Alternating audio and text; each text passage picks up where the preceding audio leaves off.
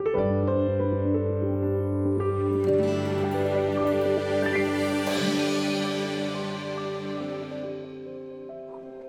ನಾಮಕ್ಕೆ ಸ್ತೋತ್ರವಾಗಲಿ. ದೇವರು ಒಳ್ಳೆಯವರು, ಕ್ರಿಸ್ತನಲ್ಲಿ ವಿಶ್ರಾಂತಿ ಹೊಂದುವುದು. ಈ ದಿನದ ಪಾಠದ ಭಾಗ ಗುರುವಾರ ಆಗಸ್ಟ್ ಐದು ಮಹಾ ಹೋರಾಟ ಇನ್ನೂ ಸಮೀಪ ಮತ್ತು ವೈಯಕ್ತಿಕ. ಪ್ರಿಯರೇ, ನಾವು ಯೋಸೇಪನ ಚರಿತ್ರೆಯನ್ನು ಓದಿದೆವು. ಇಲ್ಲಿ ಯೋಸೇಪನ ಚರಿತ್ರೆಯಲ್ಲಿ ಬಂದಂತಹ ಸಂದರ್ಭವನ್ನು ಇನ್ನೂ ಹೆಚ್ಚಾಗಿ ನಾವು ಗಮನಿಸಬೇಕೆಂದರೆ ಆದಿಕಾಂಡ ಮೂವತ್ತೊಂಬತ್ತನೇ ಅಧ್ಯಾಯ ಹನ್ನೊಂದು ಮತ್ತು ಹನ್ನೆರಡನೇ ವಚನವನ್ನು ಓದೋಣ. ಈಗಿರಲು ಒಂದು ದಿನ ಅವನು ತನ್ನ ಕೆಲಸದ ಮೇಲೆ ಮನೆಗೆ ಬಂದಾಗ ಮನೆಯವರಲ್ಲಿ ಯಾರು ಒಳಗೆ ಇಲ್ಲದಿರುವಲ್ಲಿ ಆಕೆ ಅವನನ್ನು ಬಟ್ಟೆಯನ್ನು ಹಿಡಿದುಕೊಂಡು, ನನ್ನ ಸಂಗಮಕ್ಕೆ ಬಾ ಅನ್ನಲು ಅವನು ತನ್ನ ಬಟ್ಟೆಯನ್ನು ಆಕೆಯ ಕೈಯಲ್ಲೇ ಬಿಟ್ಟು ತಪ್ಪಿಸಿಕೊಂಡು ಓಡಿ ಹೋದನು ಪ್ರಿಯರೇ, ಇಲ್ಲಿ ಪೋಟಿಪರನ ಹೆಂಡತಿ, ಮನೆಯಲ್ಲಿ ಯಾರು ಯಾರೂ ಇಲ್ಲದಿರುವಂಥ ಸಂದರ್ಭದಲ್ಲಿ ಯೋಸೇಪನನ್ನು ಬಲವಂತಪಡಿಸುತ್ತಾಳೆ. ಇಂಥ ಒಂದು ಸಂದರ್ಭದಲ್ಲಿ ಯೋಸೇಪನು ಆಕೆಯಿಂದ ತಪ್ಪಿಸಿಕೊಂಡು ಓಡಿ ಹೋಗುತ್ತಾನೆ ಯೋಸೇಪನ ತನ್ನ ಶಿಸ್ತಿನ ನಿರ್ಧಾರದಿಂದ ಕಷ್ಟಕ್ಕೊಳಗಾಗುತ್ತಾನೆ. ಯೋಸೇಪನು ಕೊನೆಗೆ ಸೆರೆಮನೆಗೆ ಹಾಕಲ್ಪಡುತ್ತಾನೆ. ಮಾಡದಿರುವಂತಹ ತಪ್ಪು ಯೋಸೇಪನು ಮಾಡದಿರುವಂಥ ತಪ್ಪಿಗೆ ಇಲ್ಲಿ ಶಿಕ್ಷೆಯನ್ನು ಅನುಭವಿಸಬೇಕಾಗುತ್ತದೆ. ಈ ವಿಷಯವನ್ನು ಕೇಳಿದಂತಹ ಪೋಟಿಪರನು ಇಪ್ಪತ್ತನೇ ವಚನವನ್ನು ಓದೋಣ.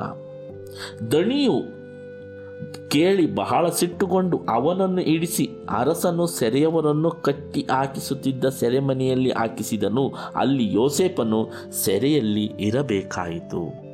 ಪ್ರಿಯರೇ, ಮಾಡದೇ ಇರುವಂತಹ ತಪ್ಪಿಗೆ ಇಲ್ಲಿ ಯೋಸೇಪನು ಸೆರೆಮನೆಗೆ ಹಾಕಲ್ಪಡುತ್ತಾನೆ.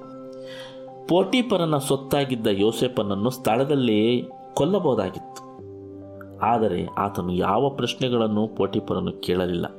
ಪೋಟಿಪರನು ವಿಷಯವನ್ನು ಬಹಳ ಚೆನ್ನಾಗಿ ಗ್ರಹಿಸಿಕೊಂಡವನಾಗಿ ತನ್ನ ಹೆಂಡತಿಯನ್ನೇ ಇಲ್ಲಿ ನಂಬಲಿಲ್ಲ ಎಂದು ಈ ಪಾಠ ಹೇಳುತ್ತದೆ. ಆದರೆ ಆತನು ತನ್ನ ಗೌರವವನ್ನು ಕಾಪಾಡಿಕೊಳ್ಳುವುದಕ್ಕೋಸ್ಕರ ಈ ಕ್ರಮವನ್ನು ಜರುಗಿಸುತ್ತಾನೆ.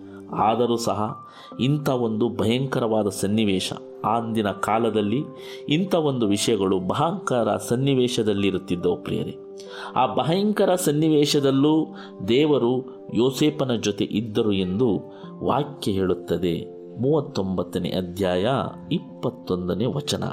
ಆದರೂ ಯಹೋವನು ಯೋಸೇಪನ ಸಂಗಡ ಇದ್ದು ಅವನ ಮೇಲೆ ಕೃಪೆಯನ್ನಿಟ್ಟು ಅವನಿಗೆ ಸೆರೆ ಯಜಮಾನನ ಬಳಿಯಲ್ಲಿ ದಯೆ ದೊರಕುವಂತೆ ಮಾಡಿದನು. ಈ ಭೂಮಿಯ ಮೇಲೆ ನಡೆಯುತ್ತಿರುವ ಜೀವನ ಚೆನ್ನಾಗಿಲ್ಲ. ಒಳ್ಳೆಯದಕ್ಕೆ ಯಾವಾಗಲೂ ಮಾನ್ಯತೆ ಸಿಗಲಾರದು. ಹೌದು, ನಾವು ಅನೇಕ ಬಾರಿ ಅಂದುಕೊಳ್ಳುತ್ತೇವೆ, ಒಳ್ಳೆಯದಕ್ಕೆ ಬೆಲೆ ಇಲ್ಲ, ನ್ಯಾಯಕ್ಕೆ ಬೆಲೆ ಇಲ್ಲ. ನಾನು ಒಳ್ಳೆಯ ಕೆಲಸ ಮಾಡೋಕ್ಕೋದೆ ಕಷ್ಟಪಟ್ಟೆ, ನೀತಿಯ ನಿಮಿತ್ತ ಹಿಂಸೆಪಟ್ಟೆ ಎಂದು ನಾವು ಹೇಳಿಕೊಳ್ಳುತ್ತೇವೆ. ಆದರೆ ಏನೇ ರೀತಿ ತೊಂದರೆ, ಕಷ್ಟಗಳು ಎದುರಾದರೂ ಸಹ ದೇವರು ನಮ್ಮ ಜೊತೆಗೆ ಇರುತ್ತಾರೆ ಎಂಬುದನ್ನು ನಾವು ಮರೆಯಬಾರದು. ಹಾಗೆಯೇ ಕೆಟ್ಟದ್ದಕ್ಕೆ ಕೂಡಲೇ ಶಿಕ್ಷೆ ಸಿಗುವುದಿದ್ದರೂ ಸಹ ಒಂದಲ್ಲ ಒಂದು ದಿನ ಕೆಟ್ಟದ್ದಕ್ಕೆ ದಂಡ ಕಟ್ಟಲೇಬೇಕಾಗುತ್ತದೆ ಎಂದು ಸತ್ಯವೇದ ಹೇಳಿಕೊಡುತ್ತದೆ ಪ್ರಿಯರೇ.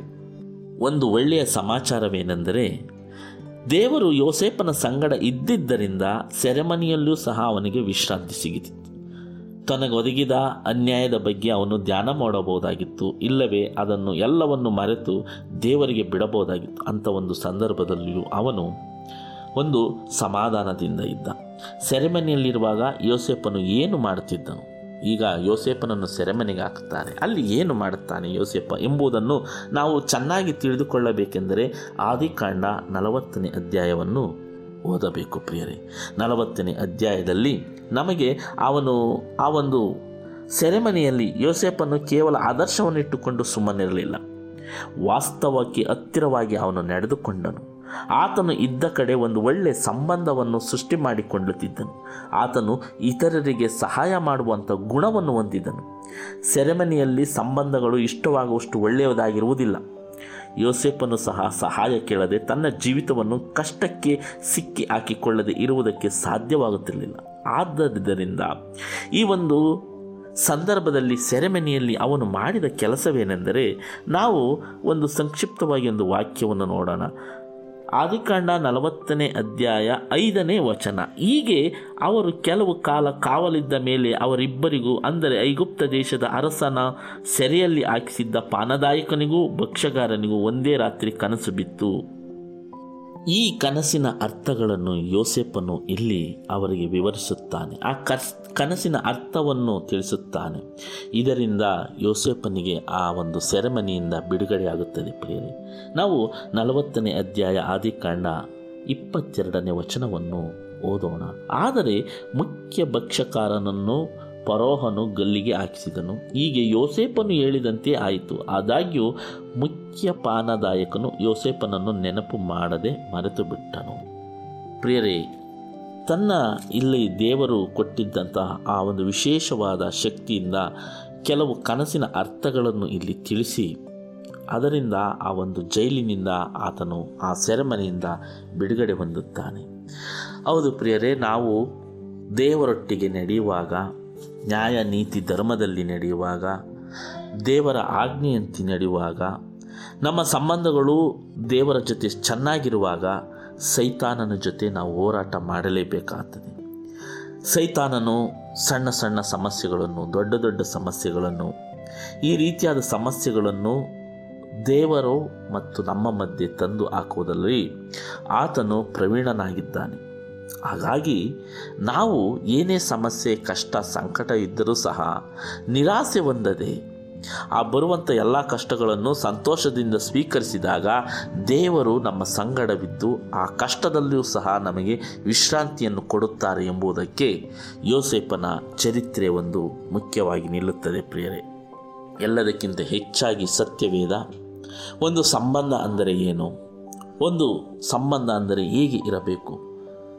ಕುಟುಂಬದ ಜೊತೆ, ತಂದೆ ತಾಯಿ ಜೊತೆ, ಮಕ್ಕಳ ಜೊತೆ ನೆರೆಯವರಿಯವರ ಜೊತೆ, ಪರ ಸ್ತ್ರೀ ಜೊತೆ, ಯಾವ ಸಂದರ್ಭದಲ್ಲಿ ಯಾವ ರೀತಿಯಾದ ಸಂಬಂಧಗಳನ್ನು ನಾವು ಬೆಳೆಸಿಕೊಳ್ಳಬೇಕು ಎಂಬುದನ್ನು ಸಹ ಹೇಳಿ.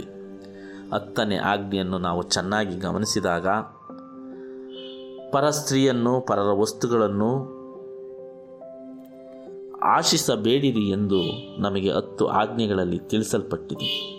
ಈ ಒಂದು ಆಜ್ಞೆಯನ್ನು ಆತನು ಅಲ್ಲಿ ನೆನಪಿನಲ್ಲಿಟ್ಟುಕೊಂಡಿದ್ದ. ಹಾಗಾಗಿ ಪರ ಸ್ತ್ರೀಯನ್ನು ಆತನು ಮೋಹಿಸದೆ ಆ ಒಂದು ಕ್ಷಣದಲ್ಲಿ ದೇವರ ಆಜ್ಞೆಯಂತೂ ನಡೆದು ಆ ಪೋಟಿಪರನ ಹೆಂಡತಿಯ ವಶಕ್ಕೆ ಒಳಗಾಗದೆ ಅಲ್ಲಿಂದ ತಪ್ಪಿಸಿಕೊಳ್ಳುತ್ತಾನೆ. ಅದಾದ ನಂತರ ನೀತಿಯ ನಿಮಿತ್ತ ಹಿಂಸೆಯನ್ನು ಸಹ ಅನುಭವಿಸುತ್ತಾನೆ. ಆದರೂ ಸಹ ಜೈಲಿನಲ್ಲಿದ್ದರೂ ಸಹ, ಸೆರೆಮನೆಯಲ್ಲಿದ್ದರೂ ಸಹ, ಎಲ್ಲ ಒಂದು ಸಂದರ್ಭದಲ್ಲಿಯೂ ಸಹ ದೇವರಿಗೆ ಮೆಚ್ಚುಗೆ ಆಗುವಂಥ ಜೀವನವನ್ನು ಆತನು ನಡೆಸುತ್ತಾನೆ.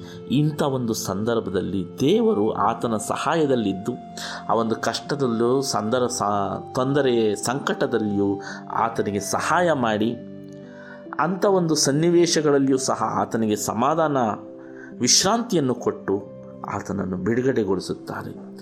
ಹೌದು ಪ್ರಿಯರೇ, ಈ ಒಂದು ಮೂವತ್ತೊಂಬತ್ತನೇ ಅಧ್ಯಾಯ, ನಲವತ್ತನೇ ಅಧ್ಯಾಯ ಆದಿಕಾಂಡವನ್ನು ನಾವು ಚೆನ್ನಾಗಿ ಗಮನಿಸಿದಾಗ ದೇವರು ನಮಗೆ ಈ ಲೋಕದಲ್ಲಿ ಬರುವಂಥ ಎಲ್ಲ ಕಷ್ಟಗಳು, ತೊಂದರೆಗಳಿಂದಲೂ ಏನೇ ಕಷ್ಟ, ಸಂಕಟ, ನೋವುಗಳಿದ್ದರೂ ಸಹ ಅಲ್ಲಿ ಹೇಗೆ ನಮಗೆ ಜೊತೆಯಾಗಿ ಇದ್ದು ಸಹಾಯ ಮಾಡಿ ನಮ್ಮನ್ನು ಬಿಡುಗಡೆಗೊಳಿಸುತ್ತಾರೆ ಎಂದು ತಿಳಿಸಿಕೊಡುತ್ತಾರೆ. ಯೋಸೇಪನ ಜೊತೆ ಇದ್ದಂಥ ದೇವರು ನಮ್ಮ ಜೊತೆಯೂ ಇದ್ದಾರೆ.